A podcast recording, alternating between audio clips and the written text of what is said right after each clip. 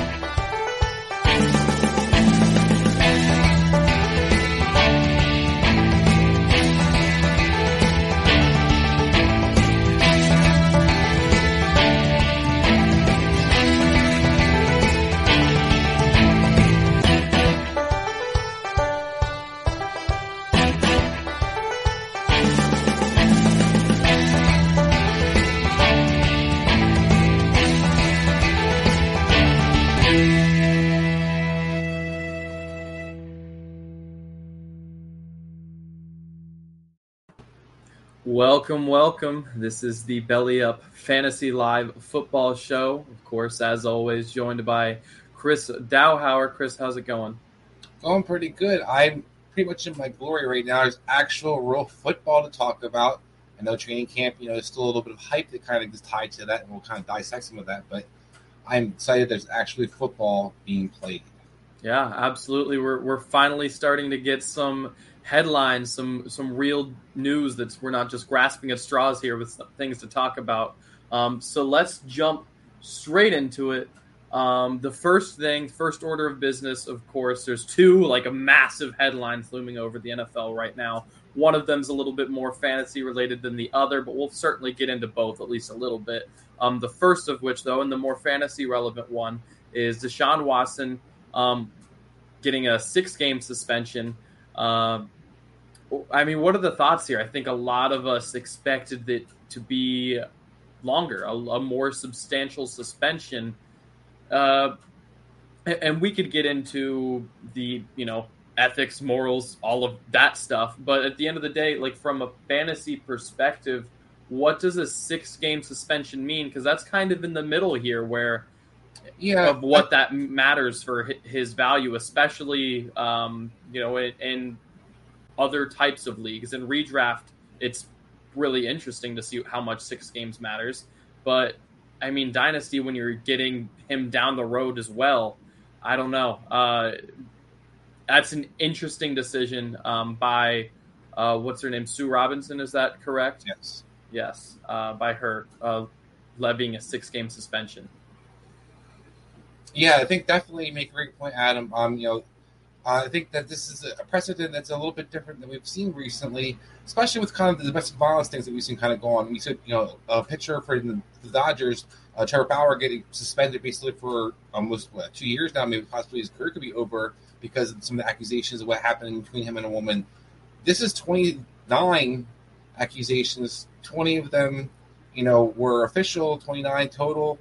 Uh, I know they're settling out of court, but it's just kind of odd that this is with the precedent that you're going to set six games when there's been bigger, you know, uh, suspensions for lesser. I, I, shouldn't. I don't want to say lesser, but things that have been kind of been not looked upon as many people and accusations that going against a person. So this is kind of a little surprising to me, but I also think it's a little bit of politics going on with some of the off the air. I think yeah, Sue Robinson kind of talked about. She's new. She's trying to you know be on the NFLPA side as well, trying to win that middle ground, so to speak, try to represent that she's going to be objective. Um, and then you, the NFL kind of gets a chance to kind of, you know, what are they going to do? Because they can kind of appeal this as well, just like the NFLPA can appeal. So it's going to be interesting to see how it kind of still plays out. Um, I think for fantasy purposes, you know, Deshaun Watson's only out for six games. It's a it's a boom to a lot of different players. The receivers definitely get a definite boost. Um, Amari Cooper jumps up in my mind immediately. Um, and then you look at some of the things that you're willing to do for fantasy wise for the long term as you, you're kind of more into the dynasty leagues. I think Deshaun Watson now, if you're only missing six games, you're like, hey, you know, I'm willing to buy low if I can get a hold of that. Yeah, uh, absolutely. Um, yeah, certainly a really interesting situation, but definitely, I mean, if you're bought into the rest of that Browns offense, that that's a sigh of relief, I'd imagine. Um, especially like you said, the receivers with Amari um, and with some of the younger guys like Bell. I mean, could Amari get fed with someone like Brissett? Like maybe, like it's one guy could get fed receiving the ball from a lesser quarterback, but certainly not multiple. It would just be the running backs and a receiver. There's not going to be multiple guys. Um, but when if Deshaun is there, then the opportunity for Bell to eat or for Njoku to eat, as well as Namari, or even for like a Will Fuller, as I've said time and time again, to come in there um, there's plenty of options for how things could play out and how there could be multiple guys in this offense that are fantasy relevant on the receiving end rather than just being the two running backs. I think, yeah, absolutely. I think you make a great point about there's multiple mouths that can actually be fed now. And one of those mouths, you talk about Will Fuller, he is you know, not signed for Cleveland. A guy that can play that role, I think, is Donovan Peoples Jones. You're hearing a lot of great things about yeah. him in, in training camp right now. So that could mm-hmm. be a guy who's definitely keeping your radar where if Jacoby Brissett's the quarterback, Donovan Peoples Jones isn't the guy you're you know, sniffing. Right, exactly. Uh, fantastic point, bringing him up there as well. He is certainly uh, a, a, player that, that could fill a similar role, as you mentioned. Someone who could be really interesting for best ball, really interesting in fantasy as a whole, but especially uh, that that feels like um, the type of format for him. Moving on to the other massive piece of drama in the NFL uh, world right now, the Miami Dolphins owner Stephen Ross is suspended uh, fined. Um, we've got a whole lot of punishments coming down on him. Probably the biggest thing from a fantasy fantasy perspective, at, at least in the dynasty world, things can kind of get interesting here.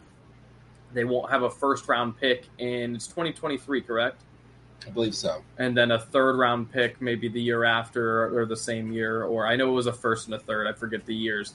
Um, but at any rate, that is a massive punishment to get thrown down on a team. Um, also, Tom Brady implicated in this, uh, Sean Payton implicated. However, neither of them, both of them seem to be in the clear as far as any punishment's concerned. So, again, if you probably started reading through things initially, might have been a little bit worried if you're a if you have Brady on any fantasy rosters, but it looks like at least for the time being, those guys are in the clear. Um, but was certainly interesting seeing their names brought up as well, especially Brady. That not only I, I think we had kind of known, or at least gotten a grasp on the fact that he had probably been speaking to the Dolphins while with the Buccaneers, but it, at least to me, it was new knowledge that he had also been speaking to um, the Miami Dolphins while he was with the New England Patriots, especially with that, you know, being in the same division.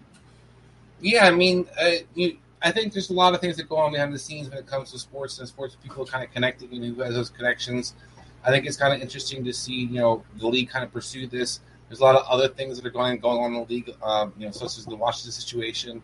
But the league seems to be that they're very adamant they don't want any tampering, and they're you know showing a, a major hand. Now, kind of as you pointed out, quite often how these situations work out is the organization usually gets the, the one who gets penalized, not usually the players, the coaches, where else is kind of involved. It's usually that the organization who kind of suffers the brunt. So that could be a good thing. Fantasy wise, um, I don't think you know this might sound odd, but it could be like a little bit of even more of a rally cry for the Dolphins in the sense that me against the world mentality that kind of rally them. They already have kind of that against their quarterback situation. You see, you know, Tyreek Hill's kind of already kind of pushing the envelope in this offseason. This could just kind of add that fuel to the fire. Um, not to say that you know they need it, but I think this could be an interesting thing to see kind of how this plays out. Absolutely, and yeah, that does kind of put the teams back against the wall um, which you know, hopefully, at least for them and for I, I think both of us are fans of Tua, fans of what this offense could be with these electric wide receivers. But it could also certainly go the other way. I mean, this gives them that takes away kind of their option to get out of the Tua experiment if things this year don't go well. So I mean, maybe that's kind of nice because it gives Tua a bit of a leash, but at the same same time, um, that's one asset that they could use to go get a quarterback for this awesome skill position group that they have. Um, if Tua isn't the answer, so hope. Well, I, am also just to see how the kind of ownership thing does play out. Stephen Ross is kind of a guy that can get in his own way as well, but he does a little too much meddling as well. And I wonder if you know some of the quarterback things that we've heard over the years, clearly the kind of the questions about Tua haven't come from him and kind of his meddling. So I do I do think this might be like I said, be a blessing in disguise. It sucks to lose a first round pick and a third round pick as an organization, of course. But on the flip side, you kind of got an owner, hopefully, out of the way that kind of was messing up things more than he seemed to be helping it. Yeah, agreed. Um, so training camp is awesome, and I'm super glad that we have, uh, again, as we talked about at the open of the show, some real football news um, to talk about. But what always sucks about this time of year is the football news that you hate to hear, and it's all the injuries. So there's there's been a handful. Uh, we'll we'll start with probably the worst of today, which was Tim Patrick, who tore his ACL. He'll be out for the season more than likely. Although the recovery time for things like this has been getting quicker and quicker. Um, this is certainly a team that could go deep in the postseason, um, but I wouldn't expect to see him anytime soon. Um, certainly sucks. What were you expecting out of someone like him? Obviously, we had probably penciled him in as the receiver three, um, what, what were you expecting to see out of him? And does this is this a big win for former second round pick KJ Hamler, who you know was kind of a, a, talented player coming out of college, had a really good rookie season, or at least a pretty solid rookie season, nothing crazy. Um, but now has an opportunity after getting hurt last year to come out and and be in, at least on the field um, in an offense with Russell Wilson. Yeah, I mean, it doesn't hurt Hamler. I think this is still a guy that we've heard more hype about than we've actually seen on the field. The guy's been kind of banged up since he came out. I know he can fly, but have we seen anything in the NFL other than that to kind of make this guy, you know, the next big thing? I think we're kind of in a lot of fantasy times we kind of look for that hype. We're kind of waiting for that big guy to boom. But he's been in the league about three years now, so the guy actually I think it benefits with the guys I should say it benefits is going to be I think Jeudy and Sutton. I think you're going to see consolidation of targets. Um, and I think it helps a lot both those guys in the red zone, particularly where I think Patrick was going to have a good role. Um, we kind of I had a little debate between myself and my you know uh, co-host um, Dan Mater on MD's Fantasy Football Show about Tim Patrick and where kind of he falls in his rankings and we kind of proceed. I believe that Patrick had a decent amount of value because if you look at the history of Russell Wilson with tall running tall, tall receivers, um, they usually get featured in the red zone. Whether it was a David Moore, um, go back to Mike Williams. You can go through years, year after year after year. Seattle, pretty much the guy was over six foot five. He got targeted. So I always thought that was a good guy. Had a lot of boom. A guy that people kind of just sleep on because he wasn't, you know, a big name, but got paid this offseason for a reason. And I think that he was had a chance to be one of the better receivers out there and play a lot. Um, so now I think as a result, when you see those two receiver sets, you might see Jeudy out there more often than you probably would have if Patrick was healthy.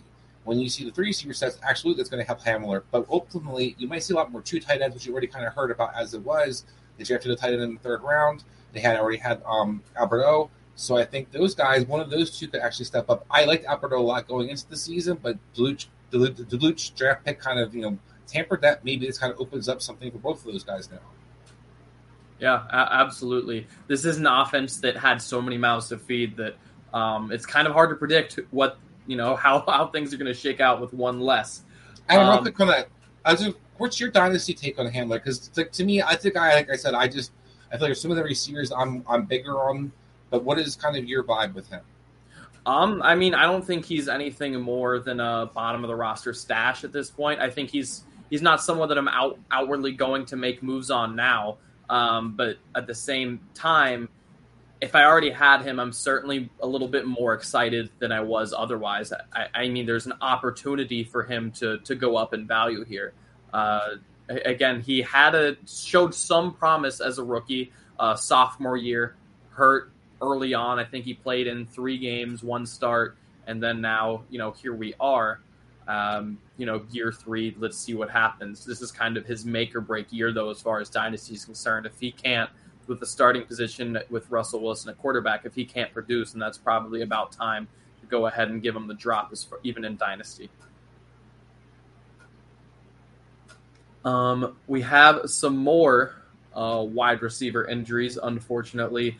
Uh, looks like Van Jefferson, probably not too crazy, um, but he is in doubt or at least in question uh, for week one after undergoing surgery, I believe, yesterday. Um, so, what, what do you make of him? Obviously, they added Allen Robinson.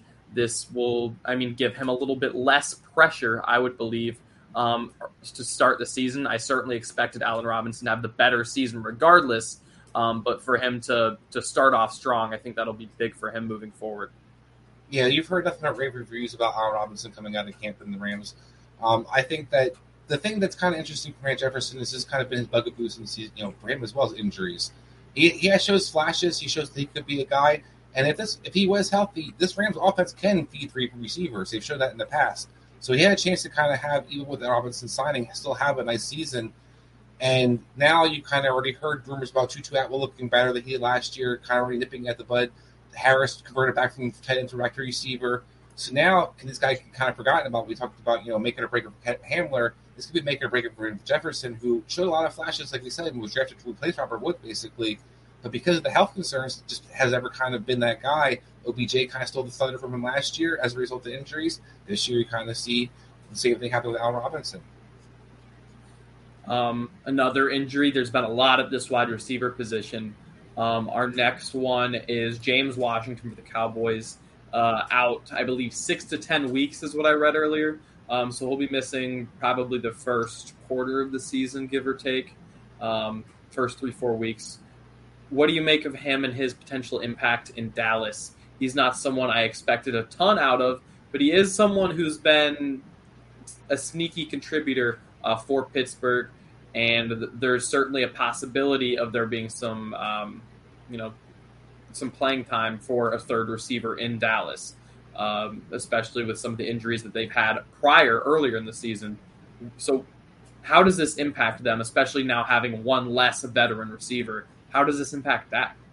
I actually think it's huge. Now, I've had this debate because a lot of people are huge on Tolbert, and I was not necessarily as high on Tolbert. And I, I thought that there was a clear kind of path for James Washington to fill an easy role. That James Washington isn't a bad receiver. Was you know showed flashes in Pittsburgh. He's kind of had more talented guys kind of outplay him in this sense. Where you have Chase Claypool, Diontae Johnson, and you could still fit at the receiver, but you have Ben Roethlisberger who could throw the ball to anybody at that point. So I think with that, and you have Juju Smith-Schuster still there. So it was kind of a, a, battle of numbers for this guy. A talented receiver, a chance to kind of show out in a sense. Um, I think this could have been a, a, nice fit for him. I think the Dallas offense isn't going to be easy for a rookie receiver to transition into. I think part of that you can see just even CeeDee Lamb is one of the best receivers I've seen come out in recent memory. But even he kind of struggled to be on the field consistently because he still had to kind of learn certain things he has to do to be a you know, receiver for Dallas. You got to be able to block, you got to be able to do certain things, and route running is going to be a big part of it. I think Tolbert's going to still have that kind of chance to shine.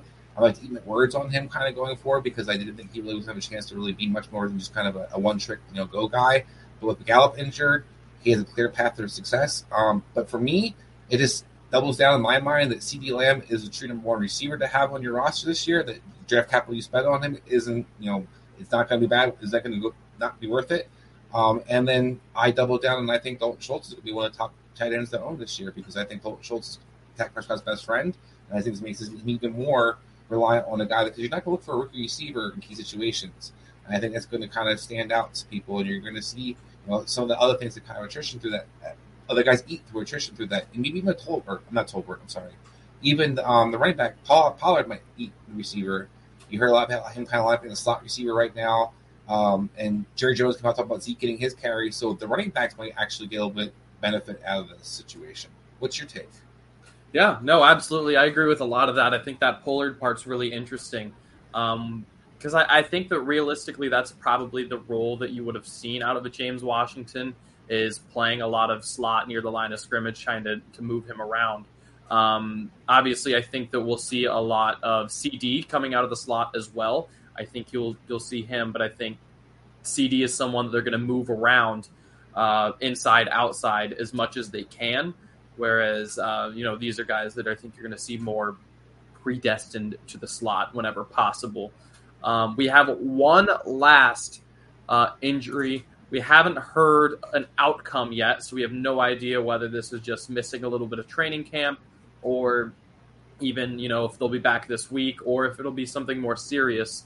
Um, but Sky Moore did leave practice today with a hip injury. Of course, a rookie in an Andy Reid Mahomes offense, even missing a little bit of training camp. This is kind of a big deal, especially when this is, as we talked about last week, um, picking the correct wide receiver to be the guy for the Kansas City Chiefs. I mean, that's a massive payoff because we know that Patrick Mahomes is going to throw for 4,500, 4,700, 5,000 yards. He's going to put up crazy numbers. Someone's got to be catching those balls. So, again, picking the right guy, picking the guy that's getting the majority of those outside of Kelce, obviously, that's valuable. So, I mean, how do you feel? Again, this is a complicated offense, especially now when you've lost your ultimate chess piece in Tyreek Hill. Sky Moore, I don't know if he could afford to miss much practice. Again, I don't know if he'll be back later this week, but he did leave practice today with the hip injury. Yeah, I think it's kind of crucial for some of these guys. I think, like we saw Eskridge last year for Seattle, he missed some early camp and basically became a non-factor throughout the season. Had decent draft capital spent on them. but once you kind of fall behind the eight ball and guys are out there kind of showing what they can do, coaches are going to get comfortable with their sets. They're going to get comfortable with what they see, and you fall behind the playbook. You fall behind the reps suddenly you're not getting time running the second unit, third unit. You're not going to make up that stuff up in you know, preseason, and that's where people used to have a chance to kind of shine again. But how the league's set up now, guys are barely playing if you're going to be the starter in preseason.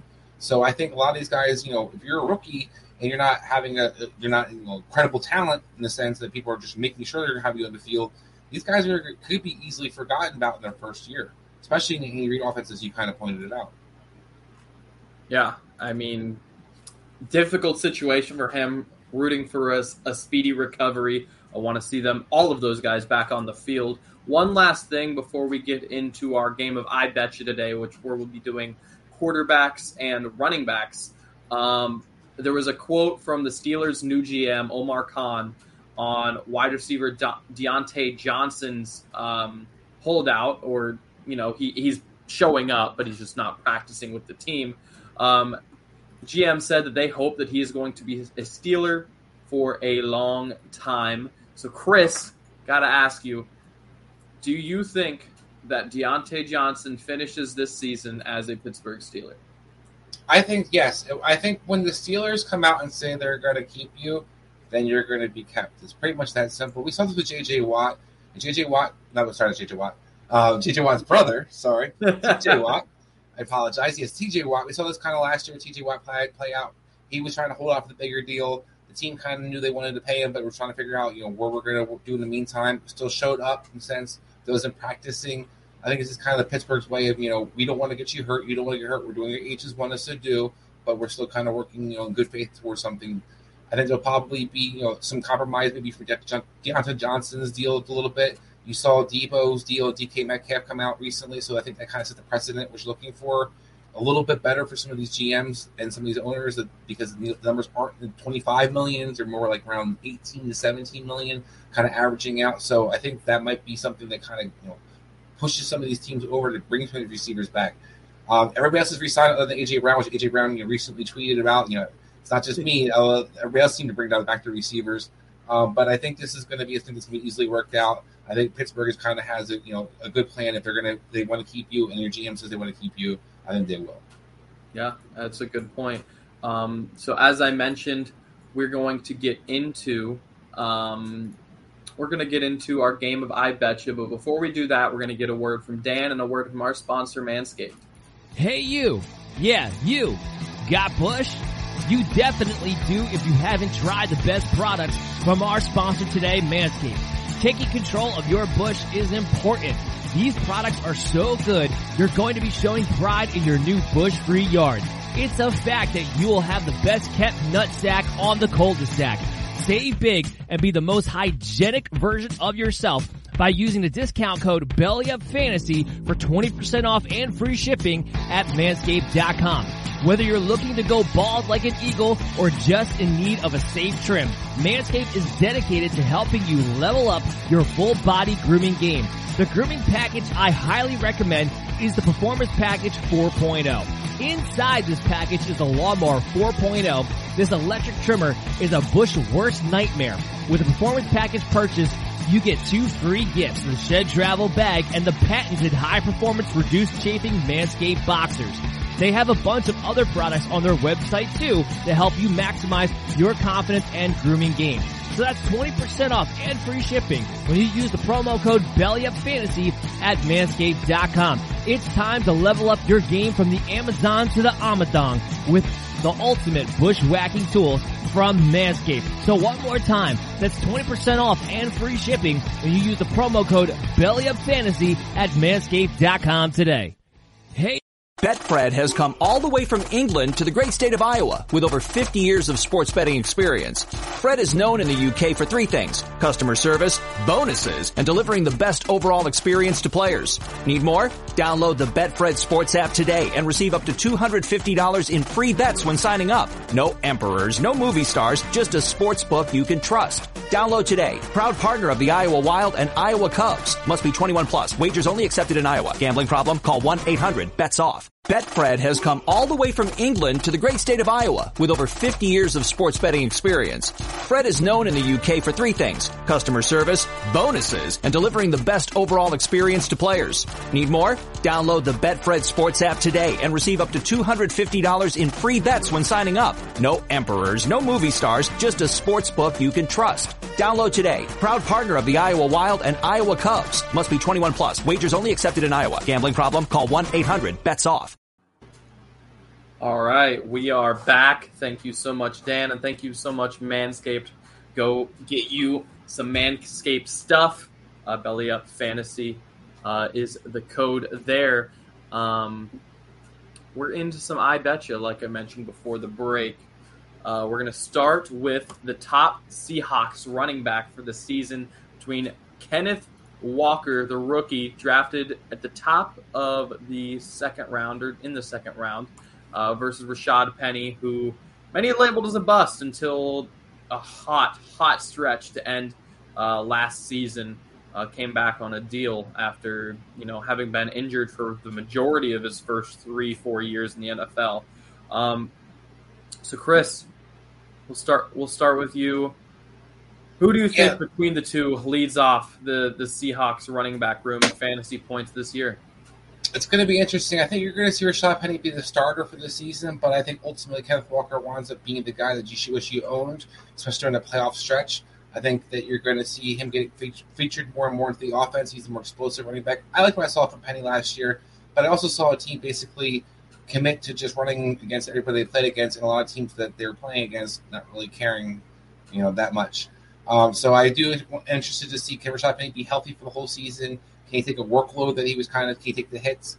I think you're going to see this guy split carries regardless. Pete Carroll has a history of that back in you know, USC days. He's Orlando White, Re- Reggie Bush kind of split the carries. I would be surprised if you see something kind of similar where you, you see one guy kind of have the more the the outside and more the lightning role, and you have that thunder role, that bigger role, and then between tackles role for the bigger guy. So I think these both these guys can eat, but ultimately Walker's the more explosive guy. I think as the rookie, as the season progresses, he's the guy that'll probably be the one to have. Yeah, I, I agree. Uh, I agree that I think Kenneth Walker is probably the one to have, but I think what's really interesting is how big will that gap be? Um, I don't know. Uh, it's it's a difficult one, especially in Dynasty and redraft. I don't I don't know their ADPs off the top of my head, but I would imagine that it's not uh, the craziest gap in the world. But I know in Dynasty, uh, Kenneth Walker is expensive. Um, so certainly, if if the gap is close, at least year one return, probably not what you um, had in mind if you picked him. If Rashaad Penny and him are close.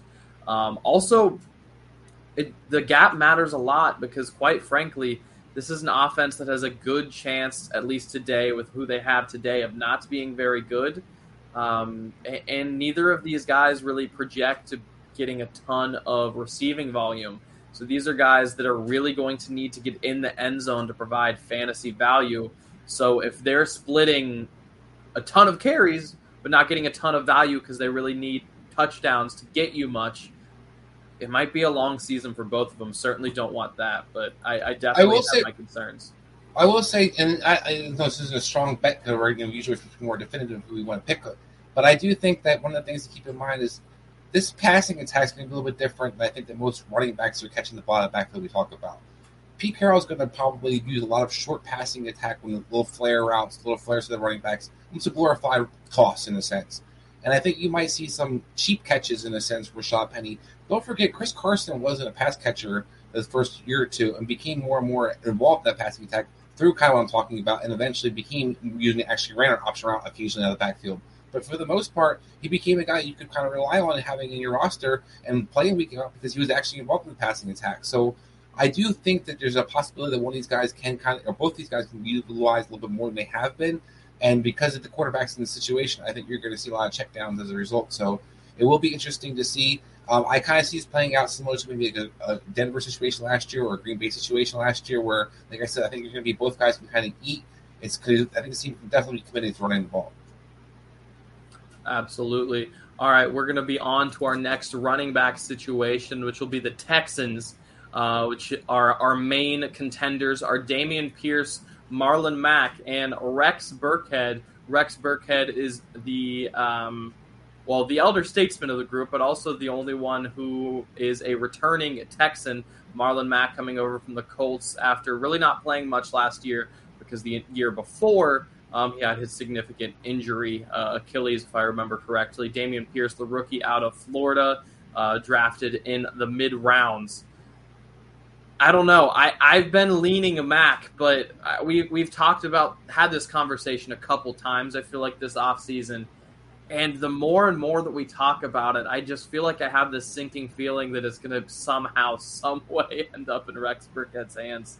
So I, I think my official answer reasonably is Marlon Mack, but like I just have some sinking suspicion that somehow Rex Burkhead's just to find a, a, way to hang around. Um, yeah, that again, my serious answer is Marlon Mack. I think if he can recover to like eighty percent of his previous ability, then then he's the far and away guy. Yeah, you're hearing a lot of hype about Dean Pearson. Well expected to med- you know, there's running around in underwear right now, basically, um, as he said. And I think that it's kind of nice to see this guy, you know, showing the flashes that he has. But I think ultimately, he's a rookie, I think the veteran will get the first shot. They re-signed Burkhead, which was, you know, is obvious that they gave chance to actually play out there. Marlon Mack, I think, is the most most talented back in the backfield. I think if he is healthy, I think he has a chance to shine the most. Um, but I think there's going to be a chance that all three of these guys are probably going to play. Unfortunately, the kind of we saw last year, and as a result, it's going to be really hard to pick the winner. But I'm going to go with Marlon Mack because I want to see it, Adam. That's why I'm going to say it because I want to see Marlon Mack get his chance, kind of get his shot back, his career back on track. A guy that you know really flashed well for the Colts, can catch the ball in the backfield, run the ball well, can do a little bit of everything. So I wouldn't mind seeing Marlon Mack be that guy. And I think with 12 to 15 touches a game, he could be that guy. I, I certainly agree there. My one one fear, and it's kind of the same thing that I said with Seattle, but my one fear is that somehow we end up in this space where Dameon Pierce is getting all the goal line touches. We got Marlon Mack running between the twenties, and then we're we're getting passes out of the backfield to Rex Burkhead. That's I, an excellent point. I think there's a, it can be very much. It can be easily put into a everybody has a role offense that we saw the Patriots last few years. I absolutely agree with that. Yeah. In which case, Dameon per- Pearson at the end of a best ball draft could be worse. I guess. I don't know. Probably. Well, I feel like in that case, I go with the pass catcher because whoever's catching the passes, that tend this, this this this team's still going to be horrible this year. So this Texans seem to be behind quite often in games. So I probably lean to whoever the pass catching guy would be. That's, that's a really good point. Really, really good point. Um, that's probably the least fantasy relevant uh, backfield on the list. This is going to be one though where we're going to look at um, some different teams, not just inside one backfield, but the better season between Melvin Gordon, AJ Dillon, and Rashad Stevenson. So the guys who are um, outside of Stevenson, who got some starter reps last week, but I think we perceive him still as the RB two um, for New England. So these guys who are perceived as the running back two on their team. Who do you like between these guys? I mean, for me, Stevenson, I think, has the most upside. Uh, Harris, I think, could go a lot of ways just because he's the last year on their deal. You could see New England just run him out because he's certainly a really talented running back.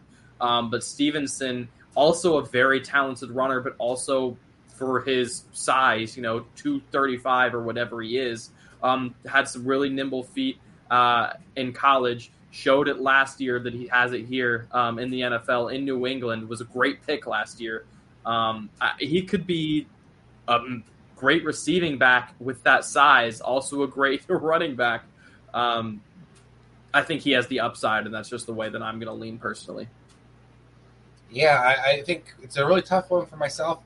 All these guys have a nice little opportunity the one I think that gets easily overlooked is Melvin Gordon, but the consistency has been there year in and year yeah. out. So I think for me, he has the safest floor.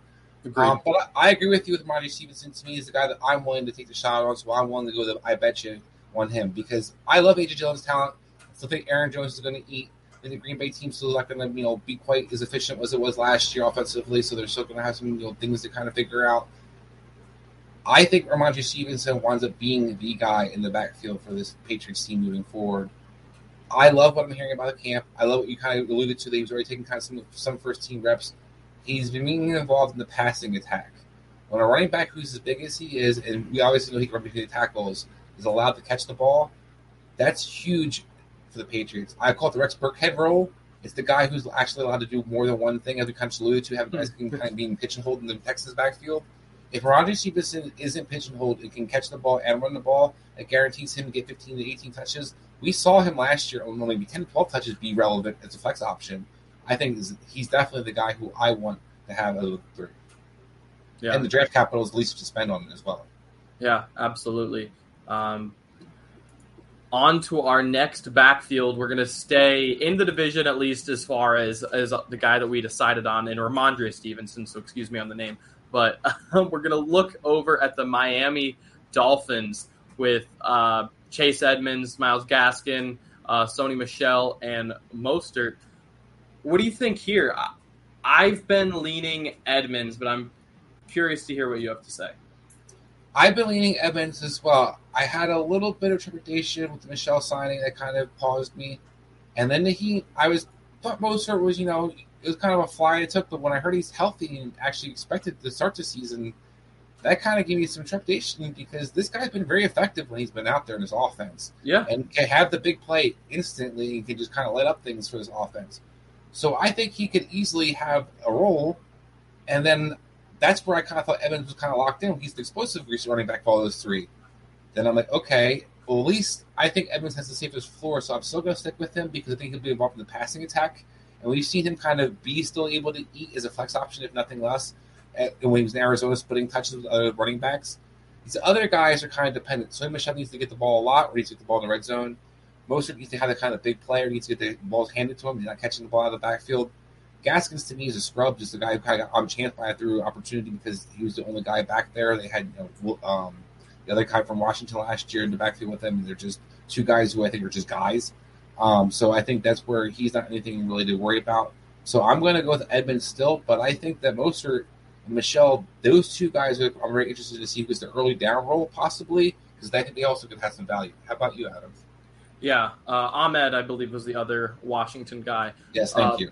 But nonetheless, Michel is the one that, that really scared me for sure. I mean, really, New England never used him how, uh, at least I expected him to be used coming out of college. Uh, he certainly wasn't getting the role that I expected.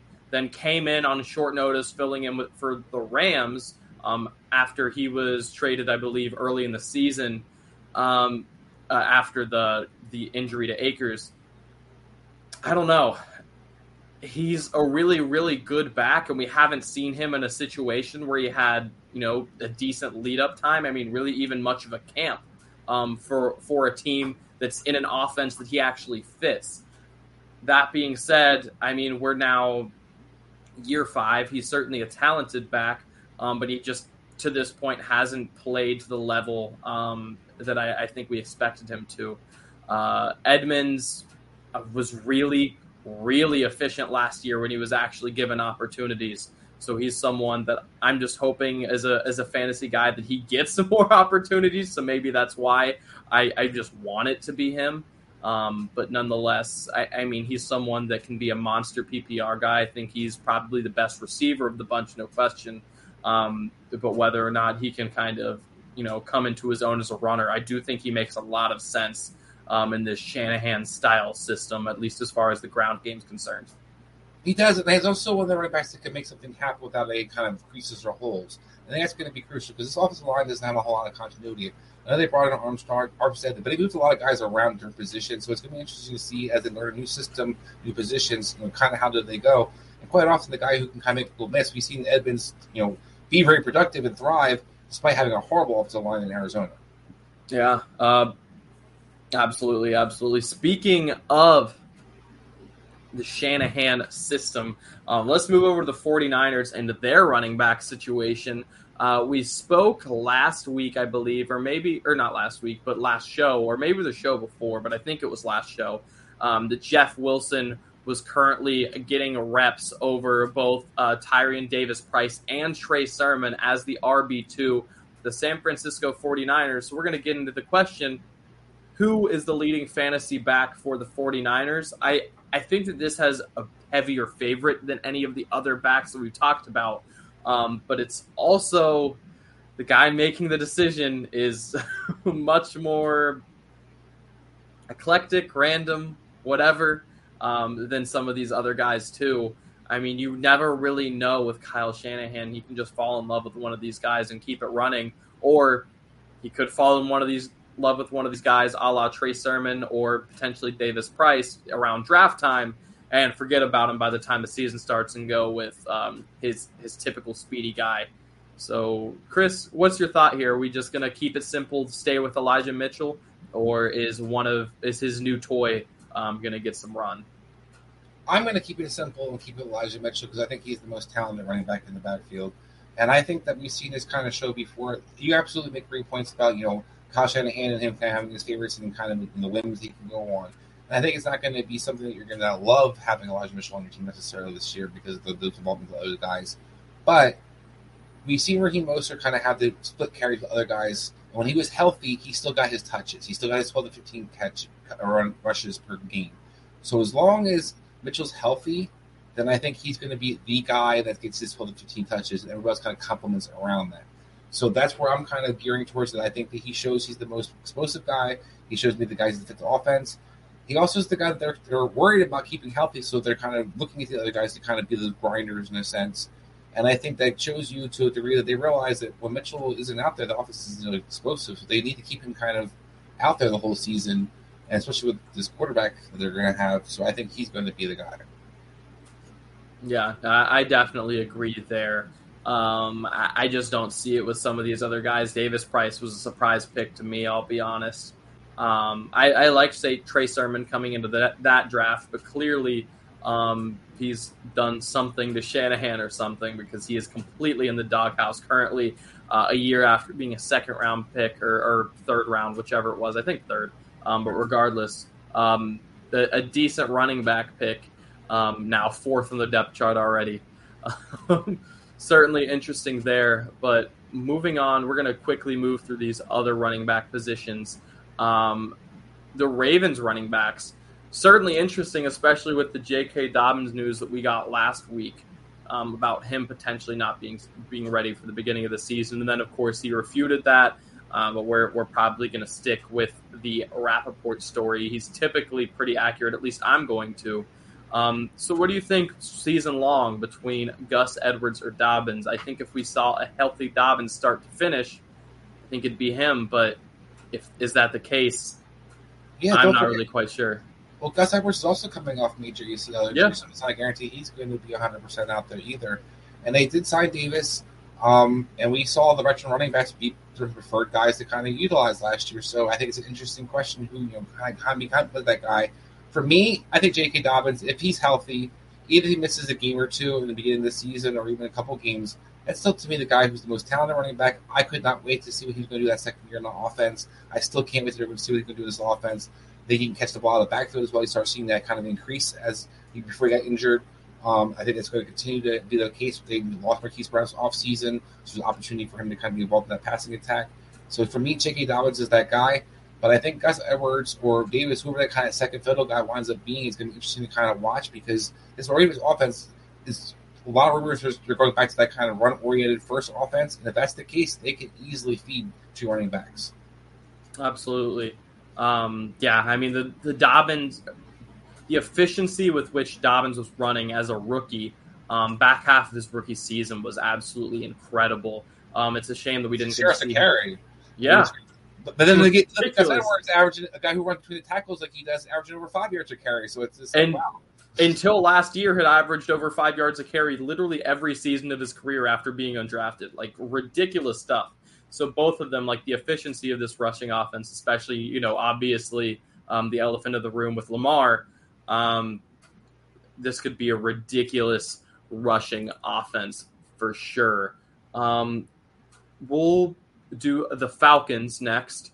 Um, this is an interesting one because it felt to me at least like the obvious answer was going to be CPAT yet again. Um, but then there's been the rumors throughout the offseason that he's going to play a little bit more receiver, and some of these other guys are, are getting some some run in the running back room. So, Chris, what are you thinking here? So, I think that they're going to wind up using Tyler Allgeier as their starter. I love him. I love the fit for him, but I can't get past the fact that Cordarrelle Patterson and his efficiency as a running receiver last year, the Deebo Samuel role per se, that we kind of talk and look at it now and if that's going to continue to be what he's utilized, the guy that's guaranteed to get seven to eight touches, you know, through the air, through the, the ball handed to him, and utilizing the red zone as well, I love his floor. I think the Atlanta offensive line has lots of kind of Peter determining whether they can block for guys or not. Allgeier's a guy I do like a lot, like I said, but he was not has not a lot of draft capital spent on him necessarily. But Patterson, a guy that can be easily utilized all over the field those guys to me are like a Chase Edmonds. You kind of pointed out they're kind of foolproof in a sense, or offensive line crap proof, um, and they can kind of thrive no matter how the game kind of plays out. If you're up, you're down, they can still get theirs. So I'm going to go with Patterson barely. Yeah, uh, I, am also going to go Patterson, and I don't think that's any knock to Allgeier. To your point, Mike Davis last year, who we've already spoke about once today, but Mike Davis last year had 140, just under 138 attempts um, and, and, for most of the beginning of last season, he was getting at least 10 carries a game. Um, it was just Christian, uh, Cordarrelle Patterson was getting 10 carries a game plus five receptions. So I, I think it's very reasonable to say that Allgeier could get his, you know, eight to 13 carries a game and, you know, could be an interesting guy, especially in Dynasty or especially in Best Ball, things like that. Play some matchups um, especially matchups where the Falcons might be up. Um, however, Cordarrelle Patterson, the upside's ridiculous, and if he just stays in a sem- somewhat similar role, um, he's going to have a pretty healthy floor too. Yeah, am I crazy? I'm actually excited to see this Atlanta offense. I really am. Uh, yeah, I I'm really excited by this Atlanta offense. I don't think it's going to be a team that's particularly great, um, but I think that they have a chance to be really, really fun on the offensive side of the ball. Um, moving on, we have one last team, and then we'll we'll split up the running backs a little bit, and then we'll move on to the quarterbacks. The last team here, the Washington Commanders. This is an interesting one. They brought back McKissic after he was almost gone to the Buffalo Bills, and then they went and drafted Brian Robinson. Um, I mean, really interesting stuff what they did this offseason. Um, they began last training camp really around this time last year. Um, they were talking about how um, how Antonio Gibson was going to be in the Christian McCaffrey role, how he was going to be catching balls, he was going to be running, and now they got Brian Robinson, who is probably a better between the tackles runner than Antonio Gibson, and then they brought back J.D. McKissic, who is definitely a better receiver than Antonio Gibson. And now that leaves us with the question, and I think this is a really interesting one. I don't. It's one that I think is really interesting, but I don't necessarily know how much value it has for fantasy, just because I think it's probably going to be a committee. But nonetheless, who do you think has this backfield, at least as far as fantasy points are concerned? Yeah, I think this is the tough question. Sometimes you need to kind of look at know, the Texans, the Red, this Washington team, these different backfields where you're like, I don't want to look, but quite often when you look, you know, the season progresses, you got to grab what you get your hands on. So I think it's definitely the question you need to be answering. For me, it's going to be Brian Robinson. Um, we talked about this in other shows about you know Riverboat Ron, how it's a, it's a farce. There is no Riverboat Ron. I think he plays conservative. He's playing for his job. They're going to try to be as conservative as possible. Brian Robinson doesn't fumble. Gibson does. He doesn't miss pass protections. Gibson does. He doesn't make mistakes. Gibson does. So I think the guy who's going to get yanked the first is going to be Gibson because of Ronald Jones last year and kind of the guys thrive as a result of that. I wouldn't be surprised if Gibson's the first one to get the hook. McKissic has a clear role. Obviously, he's going to be the pass catcher. And I think that as a result, looking for who's going to be that in between the tackles guy. Gibson's a more explosive guy, has a lot of talent, could be utilized a lot of different ways. I think has a chance that he could, you know, shock the world, not shock the world, but kind of eat my words. But I think that when it comes down to it, there's obviously some concerns, and the inefficiency the last two years has got to be one of those. And those mistakes, as I pointed out, I think Robinson's going to want to be that guy towards the end of the season. Yeah, I, I don't I don't mind that. I do like Robinson quite a bit. Um, and again, I think he's the better in the tackle runner uh, between the two. I'm going to go ahead. I'm going to say I think it's McKissic, to be honest with you. I think that the, the other two are just going to vulture each other. Um, I, I, don't know. I, I could see uh, Ron Rivera seeing a little bit of Jonathan Stewart in Brian Robinson, giving him some play early on. But on the flip side, I just find it hard to believe that they're going to completely phase out Antonio Gibson. And with that, if all three backs are getting um, are getting touches, then I'll take the guy who's getting the more valuable ones. And I, it's hard. I mean, you might see goal line out of Brian Robinson, which could get him um, to where you're saying to be the top guy. But uh, I know that McKissic's got the the receiving value, so well, I'm going to stick it there. I don't run a little on time, Adam, but I want to. I got to kind of push back on this just real quick on your question.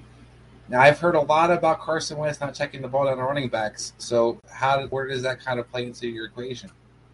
Yeah, I mean, he doesn't a ton. Uh, I just, I guess it's the same argument with Nyheim Hines last year. It's not something that Carson Wentz does a ton, but they clearly brought him back for a reason. I mean, he was almost gone. Like he was about to be out of there. Like, and they went and at the last hour went and outbid them. I don't think that McKissic's going to have like some crazy value. I'm not even sure if he'll repeat last season, but I mean, this is a real possibility that you get five touchdowns out of Brian Robinson, five out of Antonio Gibson. You get 100 carries out of one, 100 carries out of the other. I mean, this could be a very heavy committee backfield. Um, so I don't know.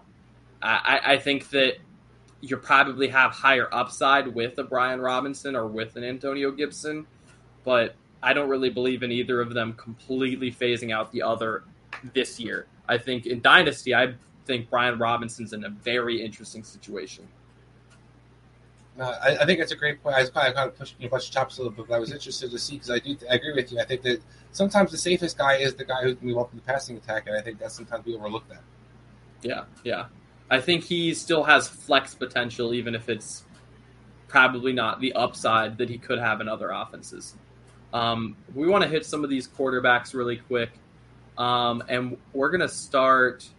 We'll we'll start actually with the most topical, and that's probably the Steelers. Betfred has come all the way from England to the great state of Iowa with over 50 years of sports betting experience. Fred is known in the UK for three things, customer service, bonuses, and delivering the best overall experience to players. Need more? Download the Betfred Sports app today and receive up to $250 in free bets when signing up. No emperors, no movie stars, just a sports book you can trust. Download today. Proud partner of the Iowa Wild and Iowa Cubs. Must be 21 plus. Wagers only accepted in Iowa. Gambling problem? Call 1-800-BETS-OFF. Betfred has come all the way from England to the great state of Iowa with over 50 years of sports betting experience. Fred is known in the UK for three things, customer service, bonuses, and delivering the best overall experience to players. Need more? Download the Betfred Sports app today and receive up to $250 in free bets when signing up. No emperors, no movie stars, just a sports book you can trust. Download today. Proud partner of the Iowa Wild and Iowa Cubs. Must be 21 plus. Wagers only accepted in Iowa. Gambling problem? Call 1-800-BETS-OFF.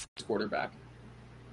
Excuse me. Um, it's been really interesting. So today, Kenny Pickett, uh, or maybe it was yesterday, but I think it was today. Kenny Pickett uh, was the second quarterback um, after last week being QB three for most of camp. Um, quite frankly, from everything I heard out of camp, he was not doing well as the QB three either. Uh, Tomlin today said that him being QB two, they were just trying to put him in that position um, to see how he reacted. And for all intents and purposes, everything I heard today was that it wasn't actually that bad of a practice. It wasn't a great practice, but it wasn't that bad. Now, from reading up on it before the show, it sounds like, um, at least from quality of play, uh, it's ranked out to Trubisky, Rudolph, Pickett. Um, but I don't know. How, how do you think this plays out over over the rest of the time? I mean, Pickett's only a rookie. He could pick it up even if he is 24 years old, going on 25. um, I don't know. What are your thoughts here? I, I mean, I've been kind of beating this drum, and I can't believe I keep saying, but I'm going to say Mitchell Trubisky's going to want to be in the quarterback, and I think he's the guy to own because this Pittsburgh team, I think, is better than people kind of expected to be. They have talent on this team, but they can kind of get defense righted to a degree, not just be horrendous against the run like they were last year. Kind of get back to you know Pittsburgh football, being able to tackle, and then offensively, kind of being able to actually threaten you, you know, more than two yards on the field. Um, I think it will be interesting to see the, this team kind of be back in playoff contention, and as a result of that, you're not going to switch quarterbacks when you're trying to you're trying to get the playoffs. So I think Mr. Trubisky, this is his job. That's what he's been told. Basically, it's his job to lose in a lot of ways. Pickett has not impressed. He hasn't been wowing anybody in practice. I've heard, I've heard quite the opposite in the sense that basically he's been struggling big time. Um, surprise, surprise. But um, I think this also showed you that you know even Mason Rudolph was getting more of a liking from what I'm understanding as well. He looked more comfortable in the offense. He's familiar with what he was doing. He, he kind of you know it's the second year. He's got the most familiarity. And he actually stepped it up. So I think those two quarterbacks, the veterans, are actually going to have the best you know chance to be the guys to have this year. I think ultimately Trubisky has money spent on him. He already has the starting reps. I think it's going to be his his job all season long unless he gets injured. So I think he's the guy to have. Yeah, I, I think I'm also leaning uh, Mitch Trubisky. Probably not the most fantasy relevant QB room um, that we'll talk about, but certainly, again, the most It'll be interesting because this guy has had that fantasy value on a Chicago team that was horrible offensively, but his second, you know, Yeah. two, his first two years, he was pretty fantasy relevant. He's got a lot more talent around him than he had in Chicago. For sure. No, there is a there is a ton of talent around him, and he, he could end up being um, an interesting super flex option, a really good budget super flex he option. runs. I'm not Yeah, because he- runs. exactly. He runs, and this is an offense that I, I we've talked about this a couple times now on this show over the last month or two. But this is an offense that has um, the makings of one that could be running a lot of bootlegs, could be playing to his strengths. Um, there's certainly a reality in which he's a low end or mid tier QB two, and that for some best ball teams and for some super flex teams could have some real value. Absolutely. Or if there's, you know, there's no drafted quarterbacks and streaming guys, quarterbacks you would kind of keep on your radar as well. Mhm. So let's move up. We can actually move up from the top from that list I sent you earlier to the other the group of um, last year's rookies So we're to do Lance versus Fields versus Zach Wilson. Um, how do you think in fantasy between these three? Obviously, you've got the potential rushing upside of the Lance and Fields, but Jets have done a phenomenal job of putting weapons around Zach Wilson. But with the coaching staff that they have, is that enough? That remains to be seen. Wilson certainly on the field seems to have um, the upper hand, at least as far as supporting cast goes. But again, hard to trust what's happening coaching wise. Bears look to be a mess, and who even knows if Lance is even the starter as of right now. Um, but I don't know, Chris. What's your take? Well, he is the starter because it's, it's, his team, and he was, you know, Kyle Shanahan came out and said that, which even though he's struggling. But I think you know, Zach Wilson's an interesting guy. I love Zach Wilson coming into the out last year from the draft. I think he's been next, you know, elevated his game. And the, the receivers and players around him are actually way better, like you pointed out. Also, the line's going to have some more continuity. Hate the coaching staff mix, though. And as a result, I also don't see Zach Wilson using his legs as much. And I'm going Justin Fields. And my belief system is pretty simple. When you're the quarterback on a crappy offense and you have to do everything, then you're probably going to be the one who has does everything. We've seen guys like Jalen Hurts have held some relevance last year, where he kind of was asked to do a lot, carry that offense, you know, with his legs, basically in the red zone, and make everything kind of happen. Justin Fields has one receiver to kind of look for and a tight end. He's probably going to tuck run a lot. He can probably utilize the red zone a lot for RPO action. Um, Trey Lance has other ways to kind of hide him. This 49er team has playoff aspirations. They they have talent around them. They're going to probably try to you know utilize the running game. They're going to utilize the short passing attack. The Bears are going to be bad. So I put, I think you're going to Justin Fields run around for his life, down forty to twelve, but you're going to cheap t- rushing touchdowns or cheap touchdowns towards the end of the game. He's going to be the one you're going to have. Yeah, I mean, it's just undeniable. There is a distinct advantage for receiving running backs and running quarterbacks. Um, they, they just have an advantage. It, it is what it is. Um, and Justin Fields might be the guy that's just running a ton, uh, keeping this team alive. So I, I think I agree there. Again, Zach Wilson's really interesting because if this coaching staff did get it together, uh, play to his strengths, and play to with their team strengths, um, he could really have an amazing sophomore season. Uh, I, I just don't know if I trust the coaching staff enough to say that it's going to happen. Yeah, that or the division as well. I'm like, I kind of want to have tiebreakers as well. I look at that division's defense. You know, that Dolphins defense is going to be good. That Buffalo defense looks great on paper as well. That Patriot defense is always competitive, especially against younger quarterbacks. So that's kind of my, you know, I kind of warm me over to the guy who can run around for his life out there. I think. Yeah, that's a good point. It is definitely easy to forget about the matchups, about the defenses. Certainly, um, something I love that you always bring to the table. um, this is one that I really like. There, some of the perennial high end uh, super flex guys, the guys that if you're in super flex leagues, having them as your QB two is like awesome uh, and that's Carr and Cousins. Both have completely new offenses around them um, with new coaching staffs and with Carr having much upgraded weapons around him. So, so, Chris, let me ask you between Kirk and Carr, who do you have here? This is really tough for me. I think both quarterbacks have the potential to finish in the top 10 this year. I love both the fits with the coaching systems, the offenses, and the playmakers they put around them. I'm going to go with Kirk Cousins, though. Um, Derek Carr, to me, hasn't shown to me that he can throw touchdown passes and, and be a complete guy in the red zone. I trust that this Vikings offense is going to be kind of unleashed to a degree. Um, and as a result, we've seen Kirk Cousins put up big numbers. It just usually happens when the Vikings are down or they have to kind of go fast pace. Now it could be week in, week out, just kind of the game plan. I love the receivers around him. I think Adam Thielen's a touchdown machine. So I look at the guys kind of like scoring touchdowns. To me, the guy is going to be Kirk Cousins, where that to me the separating factor. I like Derek Carr a lot. I just think there's a lot of adjustments have to kind of go on for that Raiders offense to kind of click. So Vikings basically just have to kind of get the players back acclimated to a new system and you know, hit the ground running. Yeah, um, I think I agree. I really want to see Carr do super, super well in the system. I think he's going to. Um, but the fact of the matter is, is that we've already seen Cousins flirt with being a QB one for multiple seasons and be a QB one a couple times. Um, yeah, that's just something he likes to finish around the bottom end QB one, top end QB two, um, which was what makes him amazing in Superflex. He's just so consistent there. Um, so again, I think that's where I'm going to go.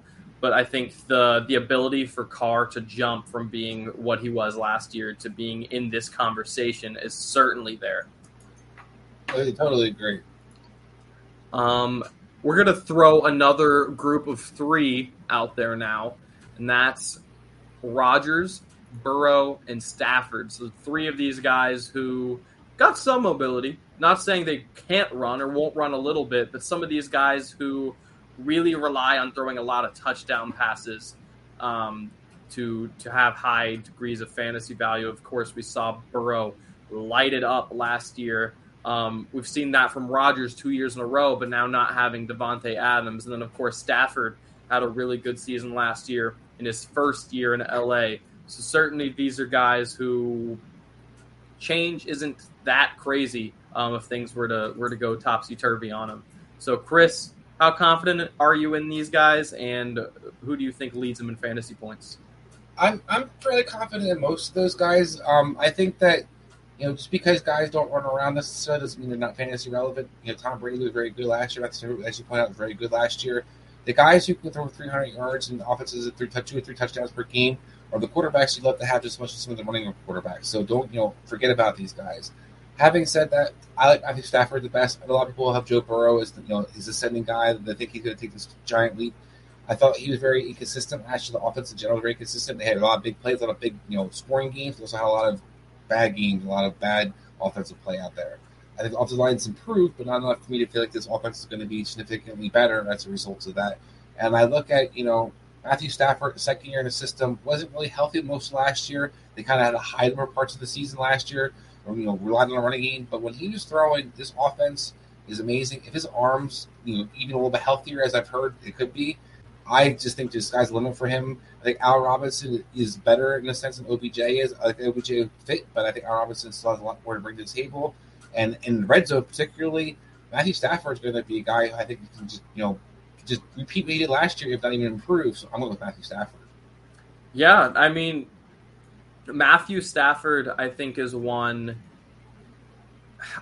I think he could easily have the same offensive output, but just cut down on the mistakes. I mean, he threw um, more picks than he had in recent memory, and it was a new offense, and it's a complicated offense, and it's one that I, I think was still in the process of being built. I mean, McVay hadn't had this arm, this type of arm strength, if ever. In it's been a while. Um, so this is an offense that was in a bit of flux, that was changing. Stafford certainly got better as the season went on. I mean, obviously, they won the Super Bowl. Um, certainly think things are trending in the right direction there. Um, it's it's tough. It is really tough for me to ever ever count out Rodgers because he's just one of those freaks of nature. Um, it's like my my rules are not counting out him, Brady, or you know those you know those just golden. And I totally agree with that. And I think Aaron Rodgers is going to fall the like people are expecting him to. But I also think even Brady, when he didn't have quite the same talent around him in the Patriots, you see the difference between him and the Patriots towards the end of his career and him in Tampa, the jump in production. I think that's kind of what you're looking at. Aaron Rodgers can be fantastic out there, but he's still ultimately this is one of the slowest paced offenses you saw last year in you know in football. If that doesn't change this year, why he doesn't necessarily he can't really let it up again with the receivers he has. Davante Adams is going to be missed, and I think you know you see Aaron Rodgers just definitely still be one of those top quarterbacks. Just feel like it's, these other two guys, especially Matthew Stafford in my book. Like I said, I'm just I'm in love with him in this fit. Yeah, so I'm going to lean Stafford as well, but it's really difficult for me to to pass up an Aaron Rodgers. Um, yeah, we're going to change gears. So we just had some of those mobile guys, or those uh, more pocket passer guys. Again, the guys that can run a little bit, but are certainly not um, you know, beating you with their legs. So we're to switch the other side of the coin. That's Hurts and Lamar. Um, Hurts last year not the best product on the field, but man, for fantasy football, he was a. Betfred has come all the way from England to the great state of Iowa with over 50 years of sports betting experience. Fred is known in the UK for three things. Customer service, bonuses, and delivering the best overall experience to players. Need more? Download the Betfred Sports app today and receive up to $250 in free bets when signing up. No emperors, no movie stars, just a sports book you can trust. Download today. Proud partner of the Iowa Wild and Iowa Cubs. Must be 21 plus. Wagers only accepted in Iowa. Gambling problem? Call 1-800-BETS-OFF. Betfred has come all the way from England to the great state of Iowa with over 50 years of sports betting experience. Fred is known in the UK for three things. Customer service, bonuses, and delivering the best overall experience to players. Need more? Download the Betfred Sports app today and receive up to $250 in free bets when signing up. No emperors, no movie stars, just a sports book you can trust. Download today. Proud partner of the Iowa Wild and Iowa Cubs. Must be 21 plus. Wagers only accepted in Iowa. Gambling problem? Call 1-800-BETS-OFF. League winner last year. I mean, an absolute stud um, from fantasy perspective. His running game really, I mean, was winning you fantasy games all season long. Of course, Lamar, most of the same way, was having one of his best passing seasons, if not his best um, passing season. Obviously, the the touchdowns weren't the same as his MVP season, but looked really sharp as a passer. Um, the passing game was winning them games, but nonetheless, you were still getting that Lamar rush. Um, so, Chris, with fantasy points, Hurts and Lamar, wh- where are you at? To me, this is a no-brainer. I think Lamar Jackson's that guy. I think Lamar has a chance to be the number one quarterback overall. You know, that definitely in the top two. I have him. Um, and I think that there's no reason to kind of doubt what he's going to do this year. As you alluded to, he showed improvement last year in the passing attack, so was able to run the ball effectively. His offensive line significantly better, significantly improved. Lamar Jackson's stronger. He's throwing the ball from everything I hear way with more zip in the practice. I think this guy has a lot to kind of prove to people still. He wears that chip on his shoulder very well. And his offense isn't, you know, is missing Marquise Brown, but still has plenty of pieces to kind of fit what he can do well. I think Lamar Jackson kind of shows you what he's all about this year and kind of repeats that guy as the guy you want to have on your fantasy team if you can get your hands on him. The only yeah. thing I would say, the draft capital is very different. yeah, I, I, definitely agree. Um, well, I, have I've made this comparison because in fantasy points per game, even in per game, I didn't split this by uh, overall because obviously Lamar was hurt. But in per game, they were remarkably consistent, like within a point, um, which you know, kind of where a lot of these, especially this next one, where this conversation comes from, because in per game these are really close. Um, I'm going to also go Lamar, but I I think that it's hard to not have the conversation and at least think about the offense did improve a lot around Hurts this year. I think he has an opportunity to show that he can pass in the NFL. Now, I don't think that he can but he has the opportunity one last time to you know show that he can you know play in this league as a passing quarterback and a rushing quarterback. Um, so good luck to him, but I'm also I'm also taking Lamar. Yeah, he's not getting very good reports out of camp. Um, so local beat writers from the Eagles, and this is kind of, this is also something that kind of keeps into the equation. He has a lot of pressure on him in Philadelphia to produce this year. yeah. As you pointed out, his offense has improved, so you need to improve. And from everything I'm hearing, he has shown a total lack of aggression down the field and is doing nothing basically but checking the ball down and throwing nothing but short passes. And they were talking about even one of the drills where there was no actual you know pressure line, where he tucked and run a couple times because he couldn't find an open receiver. Um, I think this guy has a little bit in his head that he can't mess it up. We saw kind of guys that last couple years when they had that kind of I don't want to mess it up, similar to Tua. I think you know two years ago that puts a lot of pressure on you to kind of not make throws. And if you don't have the greatest mechanics as it is, which he does not, and as you alluded to, you don't think he ever will. Um, just to point out also, the reports were that when he missed throws with AJ Brown, for example, they were trying to like iron it out. But the problem was that the throws weren't consistently missed the same way. So it wasn't like oh, we're throwing you or underthrowing you, or it was just I miss you consistently. So I think that consistently is kind of a little scary that the accuracy could be a problem. Jalen Hurts has a lot of pressure on him. But as you pointed out, he makes up with a lot of those, you know, warts in a sense with those legs, especially in the end zone. But I can't see Miles Sanders having no touchdowns again this year. All right. So I, I alluded this is an, another one that the points per game was remarkably close um, between these two quarterbacks, and that's Kyler Murray and Patrick Mahomes. And this has been a tale of two off off seasons too. Uh, Kyler's gotten his way. He's had a good summer. Got a new a new toy in Marquise Brown. Um, obviously, got the massive contract. Had his little his little uh, controversy with the film study, but otherwise, it's been a really good summer for Kyler Murray. And then on the flip side, Patrick Mahomes losing someone like Tyreek Hill.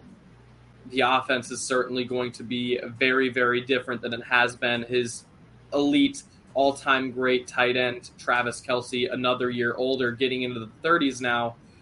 Chris, what do you think between these two? Again, last year the points per game was really close. Obviously, Kyler ended up getting hurt later in the year, and for someone his size, um, that's certainly hard to not have in the equation. Like we have an injury, an injury past, and he does have a size where that feels really likely.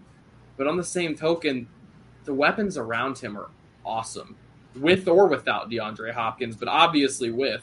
Um, I mean, the weapons are ridiculous. Yeah, Adam, I'm to have probably maybe defer to you on this one because I will admit my bias. I absolutely love Patrick Mahomes, probably my favorite quarterback in the NFL. I have a little bit of Kyler hatred is building up over the years. Um, the Josh Rosen thing kind of upset me at first, but the more things this offseason uh, kind of really soured me to Kyler Murray. I didn't appreciate the whole like taking out, you know, a, a, a full page article basically saying give me a new contract. I think that this guy is very selfish. I think he is soft to a degree. I don't think he necessarily takes his craft as seriously as he probably should. And I don't think he's nearly as talented as Patrick Mahomes. I know the talent around him has improved. And I think the weapons have been fantastic. And I think there's a lot of things I like about Kyler Murray, which he's definitely going to be my top five. But I also look at the Kansas City Chiefs as the division that you're going to score points to keep up with anybody in that division. Andy Reid, anytime you put him against in the in the corner in a sense and his offense will scheme something up with you. This guy created an offense with Alex Smith as his quarterback and little weapons around with Alex Smith other than Jamaal Charles, basically. I think that they get back to basics. Patrick Mahomes would throw to anybody anywhere. So I think the Chiefs and Patrick Mahomes is where I would lean, but I admit that it could be some of my bias leaking into that decision. It's hard for me to not also say Patrick Mahomes but last year, with Mahomes having an advantage, I would say, as far as supporting cast, Kyler was still it, points per game. I'll give you the actual number. Kyler was 22.2, Patrick was 22. So we're like right there. And that's, we're obviously losing Tyreek Hill and we're gaining a Marquise Brown over here. I mean, there's no denying, obviously, Patrick Mahomes is the better quarterback. And I agree with most of what you're saying about Kyler's maturity and him being as probably a selfish individual. I think that part of the contract was in there for a reason. But at the end of the day, it's very, very difficult. I think I probably lean Mahomes. I think he's certainly the safer option, especially, I mean, you have to make it all season long with someone Kyler's size an injury around playoff time will end your season.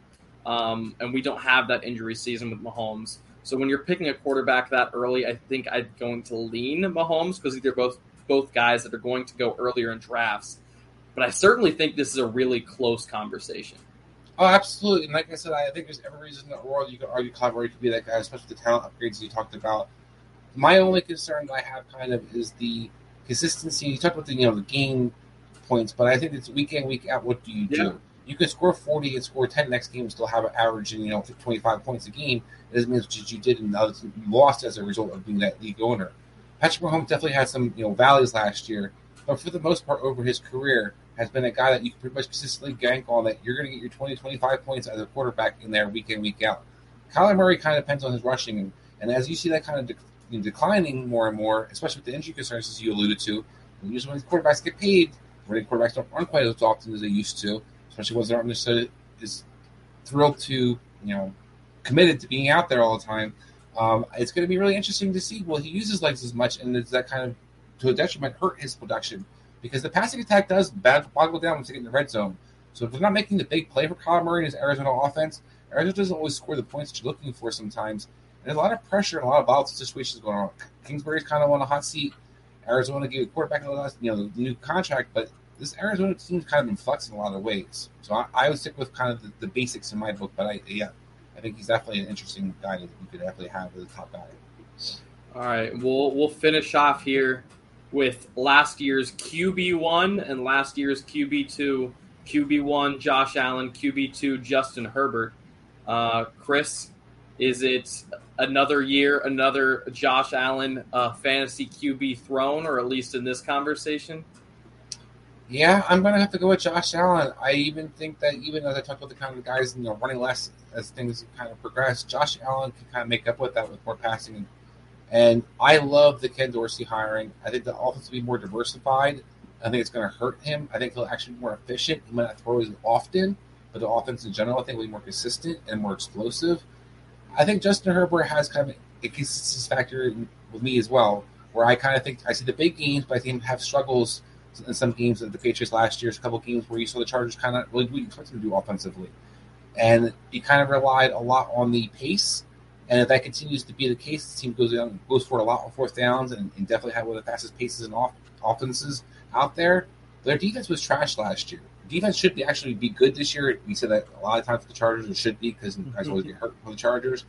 But I think when you look at the team, Buffalo could just basically blow people out, out of the water this year and have a lot of things kind of going for them. Josh Allen has little to kind of adjust to, and actually having improved the play calling. Where I, I am a Dorsey fan, but I look um I look at the other situation where, yeah, Herbert's still going to be a great quarterback, but will he keep running around like he has been? Will keep having those you know huge games that and kind of relying on?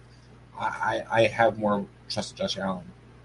I have more trust in Josh Allen. We've now seen it for two years. Um, I I'm going to take Josh Allen for sure.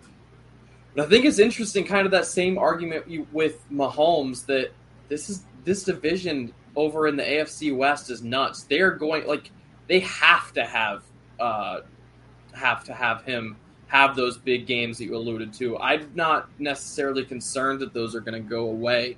It's just that, like you said, the Bills this year are set up to absolutely blow everyone out of the water all year long. Um, I don't know. It, it's hard to not go Josh Allen, and there was a bit of a gap between the two, anyways. He's my answer, but I don't know. Herbert's going to be up there too. Definitely one of, if not the most intriguing dynasty quarterback out there right now. Great point. All right, all right, Chris. Do you have anything else before we we start wrapping up here? No, I I, I like these debates. It's definitely got a lot a lot covered tonight. Yeah, definitely a lot. Um, had a fun time doing it. Um, hope to see some of you listeners at the Fantasy Football Expo yes. next week. Um, we will both be there. Super excited about that. Um, yeah, so definitely excited there. Chris, what's going on with the Belly Up MDFF show? Yeah, we're gonna have our, our top five, our bust five, and our sleeper five. Kind of, we lose some of these guys that we have the value, or you know, some of the guys that we think are to be the top quarterbacks to have. I'm sure some of these quarterbacks like Kyler Murray and Justin Herbert will definitely on those lists. Um, so yeah, check us out on Thursday. Awesome, awesome. And again, I've mentioned this the last couple shows, but make sure you're signing up for the Belly Up Bowl. It's for a really good cause, doing it with the Alex's Lemonade Stand Foundation. Go up to bellyupfantasy.com. It'll be up in the menu. Um, it's 20 or $25. It's on Sleeper. Best ball, so you draft, set it, forget it. Um, you know, once you've uh, once you've picked your guys, don't need to worry about it anymore. It's great for if you're a busy person. Um, again, really good cause. Can't speak enough about it. I'm in there for the second year. Super excited about it. Um, so yeah, definitely recommend you you join up over there. Thank Absolutely. you so yeah. So thank you guys for uh, listening, tuning in. Uh, means a lot, and we will see you in two weeks. Betfred has come all the way from England to the great state of Iowa with over 50 years of sports betting experience. Fred is known in the UK for three things. Customer service, bonuses, and delivering the best overall experience to players. Need more? Download the Betfred Sports app today and receive up to $250 in free bets when signing up. No emperors, no movie stars, just a sports book you can trust. Download today. Proud partner of the Iowa Wild and Iowa Cubs. Must be 21 plus. Wagers only accepted in Iowa. Gambling problem? Call 1-800-BETS-OFF. Betfred has come all the way from England to the great state of Iowa with over 50 years of sports betting experience. Fred is known in the UK for three things. Customer service, bonuses, and delivering the best overall experience to players. Need more? Download the Betfred Sports app today and receive up to $250 in free bets when signing up. No emperors, no movie stars, just a sports book you can trust. Download today. Proud partner of the Iowa Wild and Iowa Cubs. Must be 21 plus. Wagers only accepted in Iowa. Gambling problem? Call 1-800-BETS-OFF.